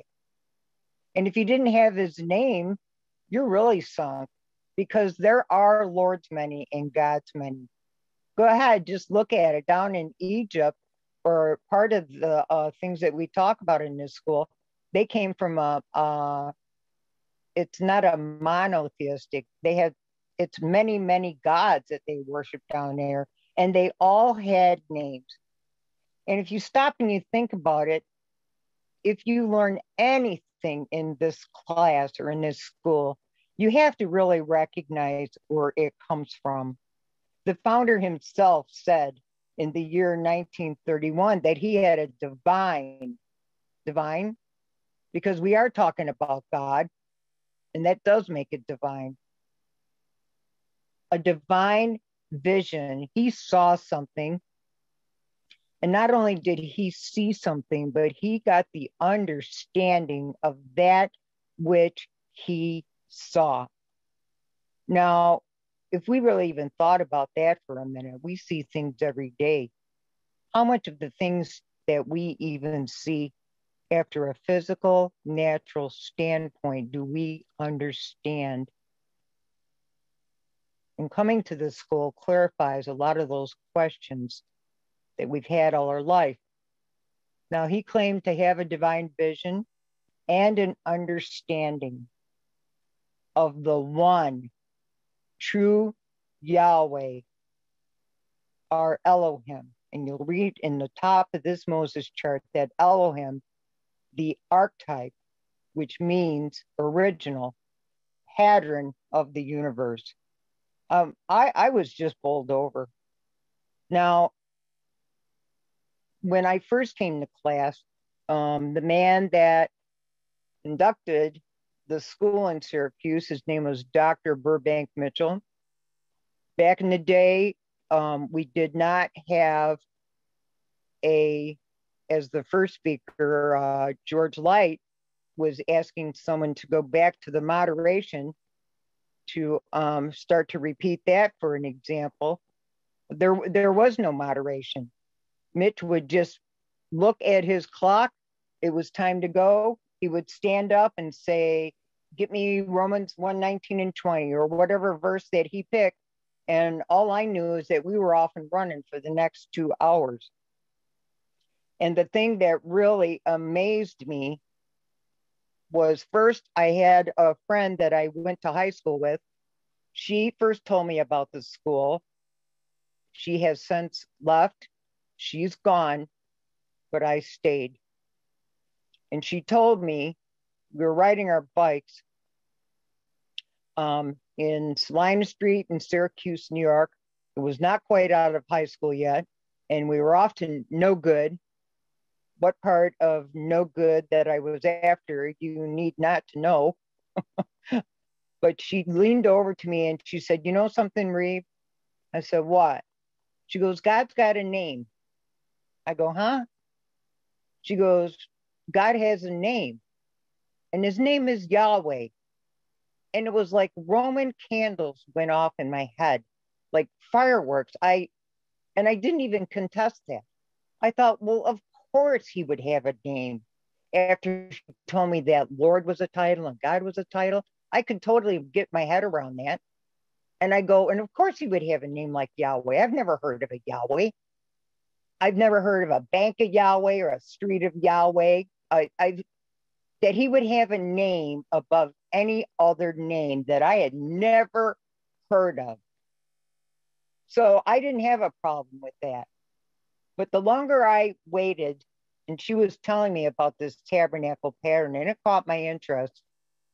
But by the time that she had spoke to me, by the time I got down to a class, that adversary started working on me saying, oh, this is a bunch of garbage. You got to get her out of this. It's just another kind of organized religious hoopla, and you gotta you gotta get her out of there. But when I went and sat down and I heard someone uh, talk about this pattern, which you read up on the top of the chart here, that this is the pattern of the universe, not the triverse. Tri insinuates three. Un or uni means one, like you have a unicycle that's only one wheel, you have a bicycle, bi means two, tricycle, that means three. This is the pattern of the one universe. And we have one body. And I know that I used to think that I've been renting this body so long that I owned it. But we do not own it. We have been bought with a price. Now, in the next few minutes that we have, perhaps I can try to move towards um, that ending that I would like to conclude with. Um, I have since given up trying to say everything in the allotted time that I am allowed to speak. There are many, many things we all have learned since coming into the school.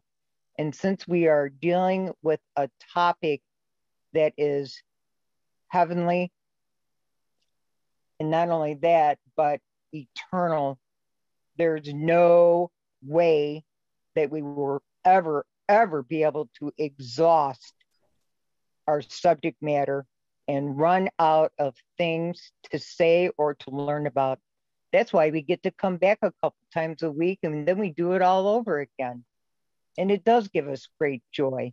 It's the only thing that makes sense in this universe that Yahweh has provided us with to study and to observe. Now let's uh, let's go and get Romans 1, 19 and 20, and I'll hold some of the comments here on First Corinthians that uh, I started to read. Let's read Romans. Romans. Well, you might as well start at 16. I love that verse, verse 16. Okay. Thank you. Romans 1 and 16. For I am not ashamed of the gospel of the, the Messiah, for it is the power of Yahweh unto salvation to everyone that believeth, to the Jew first and also to the Greek. For now their... that was hold up a minute. Now he said that he Paul was not ashamed of the gospel of read it again. I can't quote anything. for I am not ashamed of the gospel of the Messiah, for right. it, is, it is the power of Yahweh unto salvation to everyone that believeth, to the now, Jew first and also to the Greek. Right. That there, you know, that there was there's power in that name when uh, the other speakers were already um, commenting on the fact that there is power in this teaching, but there's power also in this name because when you read over in um, Acts 4 and around the 12th verse about how, oh my goodness, well, here we are now. I got 15 minutes. Now I'm going to start revving my motor because I'll get out of park and we'll take off. Um, okay, jump down to verse 19 and the other reader go get me uh, Acts 4 and 7, please. Right, this uh, Romans 119, because that which may be known of Yahweh is manifest in them, for Yahweh hath showed it unto them. For the invisible things of him from the creation of the world are clearly seen, being understood by the things that are made. Even okay. His- even his eternal power and Godhead or supernal nature. So much so that we are without an excuse. Now, first of all, there is something that you can know about God. The first thing being his name. And we've come to find out through this vision and revelation that Dr. Kinley received straight from Yahweh and was instructed by Yahweh. What am I going to do with all of this? And the answer was teach my people. Now, that name of Yahweh is power, as the other speaker already uh, attested, attested to, that when an artist makes a painting he signs his name on that painting because he's proud of his creation. Well, the creator, uh, the first man, Adam, he created him out of the dust of the earth, and then he breathed into his nostrils the breath of life. And then and then only did man become a living soul. Now, here's the thing what was that that he breathed? into his nostrils that made him a living soul or an animated creature. You breathe that name of Yahweh, or you breathe those glides, those phonetic phonetical consonants YHWH, which if you are a Hebrew, um, they don't have they don't need vowels as we do to pronounce their words. They know that those letters are pronounced Yahweh. And as you can read in Psalms 150, verse 6, let everything that has breath praise Yahweh. You can also read it over in, um, uh, oh, I forget where it is, Thessalonians, pray without ceasing. How are you going to do that? But he put his name right on you. He is the creator. He has made a creation. And in the creation, he has put a creature And you breathe the name.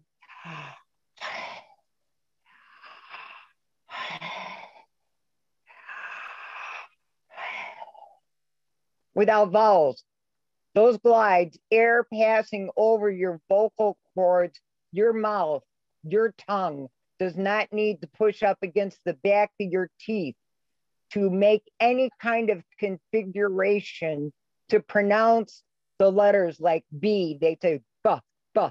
Take your lips and make boy, boy, or ball. Air is passing over your vocal cords. And those letters, which they call glides, are effortless. You breathe it, it is life. That is that which caused you and I and every other human being that has ever walked the face of this earth to be animated. Because that which may, not everything may be known of Yahweh is manifest among you because he's shown it to you. Because something invisible, which Yahweh is, he's spirit, You do not have the natural apparatus to pick up what spirit is. You can't detect spirit with your five natural senses sight, touch, smell, hearing. You understand? But he has left us a way to understand invisible things so that we are without excuse. Continue reading, please. That's uh, the 20th verse. For the invisible things of him from the creation of the world are clearly seen, being understood by the things that are made, even his eternal power and supernal nature, so that they are without excuse. Because we that, can clearly see something that is invisible. Did it did you finish or should I let let continue then and read that if I Uh, did not? That's finish it. That's the end of that. Okay, well that's good. Um, so we got something just a little bit more on glide. Um, I oh let's go and um one of the speakers made this comment where you shall know the truth and the truth will make you free. That is often very much uh, misquoted. A lot of people like to say that you shall know the truth and the truth shall set you free. Well, that's not what the book says. Um, Frank DeMasi, uh, also from the Syracuse class, worked for many years in um, a county jail. And um, he has since retired just recently. And they would take bets on some of the inmates that they would set free on how many days it would take for him to be um, re uh, invited to come to the hotel where they're where you never leave. I they would take bets on like whether it be one day or two day before that guy would be right back in jail because he was set free and he had nothing within him that actually made a change within him to be able to keep the civil laws of the land to keep him out of trouble. And invariably, only a few days would pass before he would be right back up in jail. So, although he was set free many, many times, he was never made free. And, you know, the truth can make you free. He's your maker. He put his name on you. And having his story come alive in you has the ability, the unerring power to make you free and to change your mind from all the lies and the misinformation that you've been fed all your life. Now, let's um oh my goodness. Okay. Um I want to get in the few remaining minutes that I have let's go get uh John 1 and 1 please. Oh my oh my goodness, 5 minutes already. Boy, it does go fast. And if you don't believe that there is a change or a quickening, have them call your name to be the next speaker. You get a surge within you that's beyond words, you know? Right. Go ahead and read that for me. That's Please, John. one one. Yes, John 1 and 1. In the beginning was the word. Whoa, And- whoa, whoa, whoa. What, uh, Mhm. what beginning? Mm-hmm. You got another beginning in your Bible. You go and talk to some people about, you know, if they believe in God. Well, I believe in God in the Bible.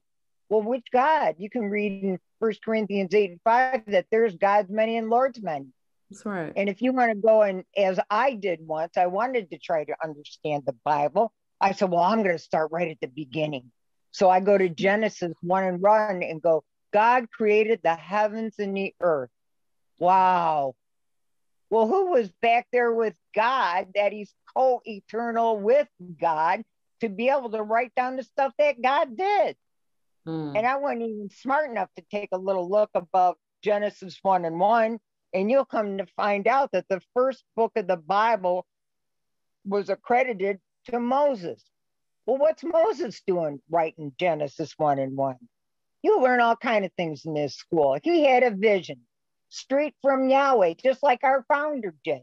and John had an Isle on the uh, on the uh, Isle of Patmos, and we believe in a vision.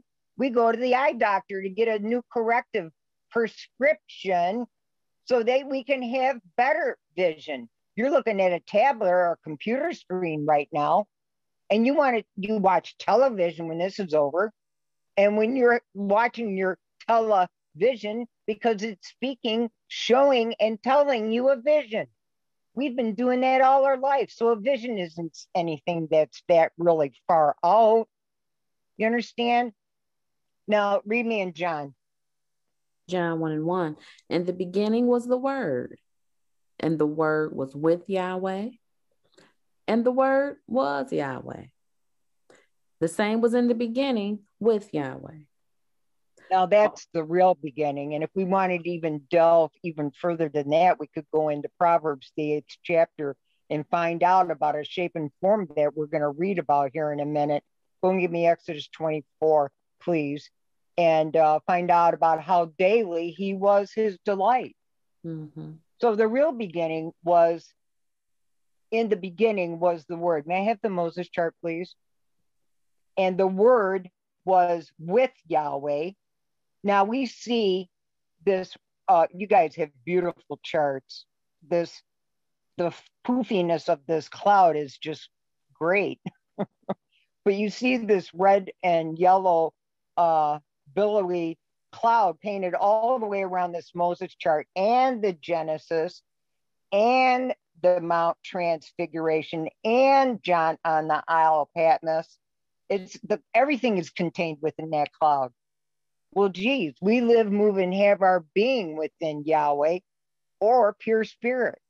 Yahweh is not a cloud.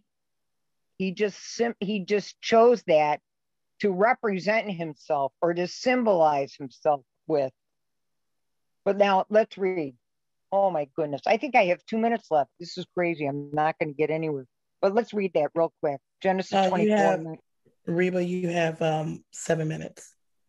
Oh, well, I'll really get a lot further than I anticipated. Thank you. uh, let's read Genesis, or not Genesis, Exodus 24, 9 and 10, real quick, quick. Thank you.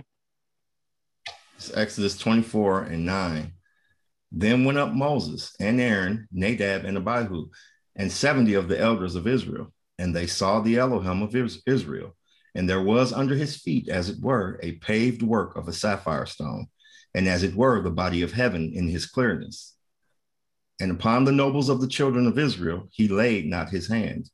Also, now, okay, they saw Elohim and did eat and drink. Now they're taking they're partaking of a vision there. Now, if you look right over to the right hand of this chart a little bit, you can see Moses holding that red uh, table of stone there. You might want to indicate that so people don't get lost on this chart. Right.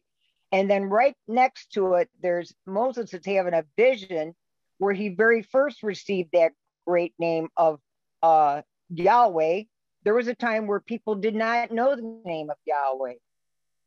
And he was instructed to take that name down into the land of Egypt. And it was by that name or the power that that name has. You know, there's a lot of things that are going on in the school right now uh, with headquarters and all that other. But if you don't have a name, you don't have any power. We are not afraid.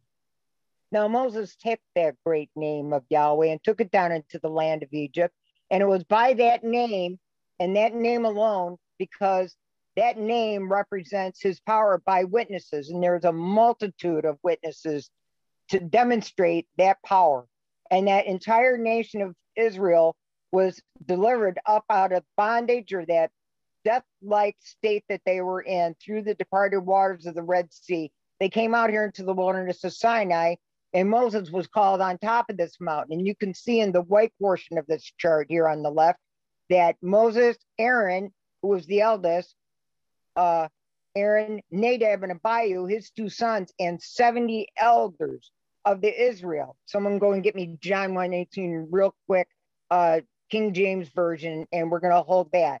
Now, in Exodus 24, 9, and 10, you talked about how 74 people did see God. And then they described what they were looking at. He had hands, feet, and a body of heaven in its clearness or in its brilliance, because that was an incorporeal or a visionary shape and form. It was not flesh and blood as you and I have. Now, 74 people claim that they saw God. Now, we somebody read me John 1 18, King James Version. Read. John 1 18. Oh, I'm sorry, Dorian. No man hath seen God at any time. Begotten. All right, bro, you, you got a problem. Who's right? Now, look, there aren't many truths uh, with an S. There is the truth. Many lies. You can have an S on that. But when it comes down to your eternal life, are you willing to gamble? Who's telling you the truth? One person said, Nobody's seen God. Over here, you got 74 people saying they saw God. And this is why it is so utterly crucial that you have the divine revealed name of the Heavenly Father and the shape and form that He chose to manifest salvation to the entire world. Right. Now we'll go back to Exodus 24, 9 and 10 real quick. It said, Then went up Moses, Aaron, Nadab, and Abihu with 70 elders of Israel, and they saw the Elohim of Israel. That designates Yahweh in a particular shape and form to perform a particular duty. Just like one of the Lewis, Dr. Lewis stated that when she's a mother, she's not being an aunt an aunt performs a different duty than a mother does. So when he's in this particular shape and form, he is in creator mo- mode. And they did not understand what they were looking at. Read me Exodus 25, 8 and 9, please. Exodus 25 and 8. And let them make me a sanctuary that I may dwell among them, according to all that I show thee, after the pattern of the tabernacle and the pattern of all the instruments thereof. Even so shall ye make it. Now they were instructed. He tra- that shape and form of Yahweh Elohim. They did not understand what they were looking at. So he transformed himself or changed himself into that tabernacle pattern and instructed Moses to go down and build it, as you can read in the 40th verse of the same chapter, to construct that in the wilderness and that is this is the that which may be known of Yahweh. It's that incorporeal shape and form, it's that tabernacle pattern, so much so that we were without excuse. Now read me uh John 1 and 18, please, and I'll concur with a few more statements, then I'll be done. I got two minutes. John okay, John 118. Please, yes. thank you. No man hath seen the Father at any time. Right. The only begotten Son, which is in the bosom of the Father, he shall reveal him to us. Oh, I meant the 14th verse. I'm sorry. That's okay. John 1 and 14. And the word was made flesh and dwelt among us. You remember how we read in John 1 1 in the beginning was the word? Why is that? Because that word was the one that was back in Genesis that went through and said, Let there be light. He was speaking in the creation to Moses for uh, clarity and understanding purposes. And that very same word came down and took on, and I say down because he divested himself of glory and took on the shape and a form of a specially prepared body flesh and blood, likened unto what you see. It's the same spirit as the other speaker talked about um, ice. You can have ice or water, H2O, a component. There's a lot of humidity in the air right now, but I can't see it. If you cool the room down, it could take on the shape and the form of my uh, windshield in my car. I would have to put on the defroster to clear it out of the way so I could see.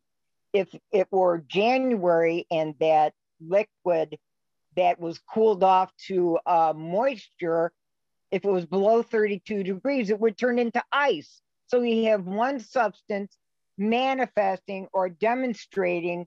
Oh, my time's expired. Now, not even any more two minute. Oh, great sadness.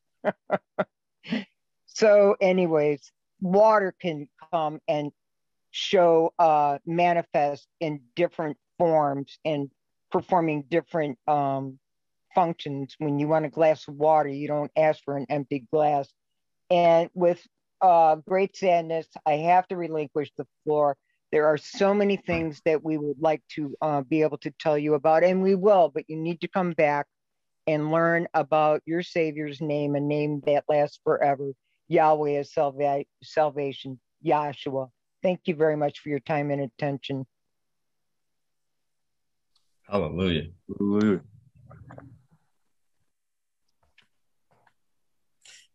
Thank you, Dr. Zahar. And that brings the conclusion to our lecture for today. The Southfield class Zoom has classes on, excuse me, I'm sorry, Tuesday and Thursday from 6.30 to 8.30 p.m and on seven uh, Sundays from 1.30 to 3.30 p.m. We'd like to thank all of our visiting brethren for coming out and visiting with us again, and we hope that you did enjoy the lecture. At this time, we would like to have doxology. Now unto him that's able to keep you from falling and to present you faultless before the presence of his glory with exceeding joy. To the only wise Elohim, our Savior, through Yahshua the Messiah, our sovereign, belong glory, majesty, dominion, and power, both before all times, now and forever. Let us all say, Hallelujah. Hallelujah.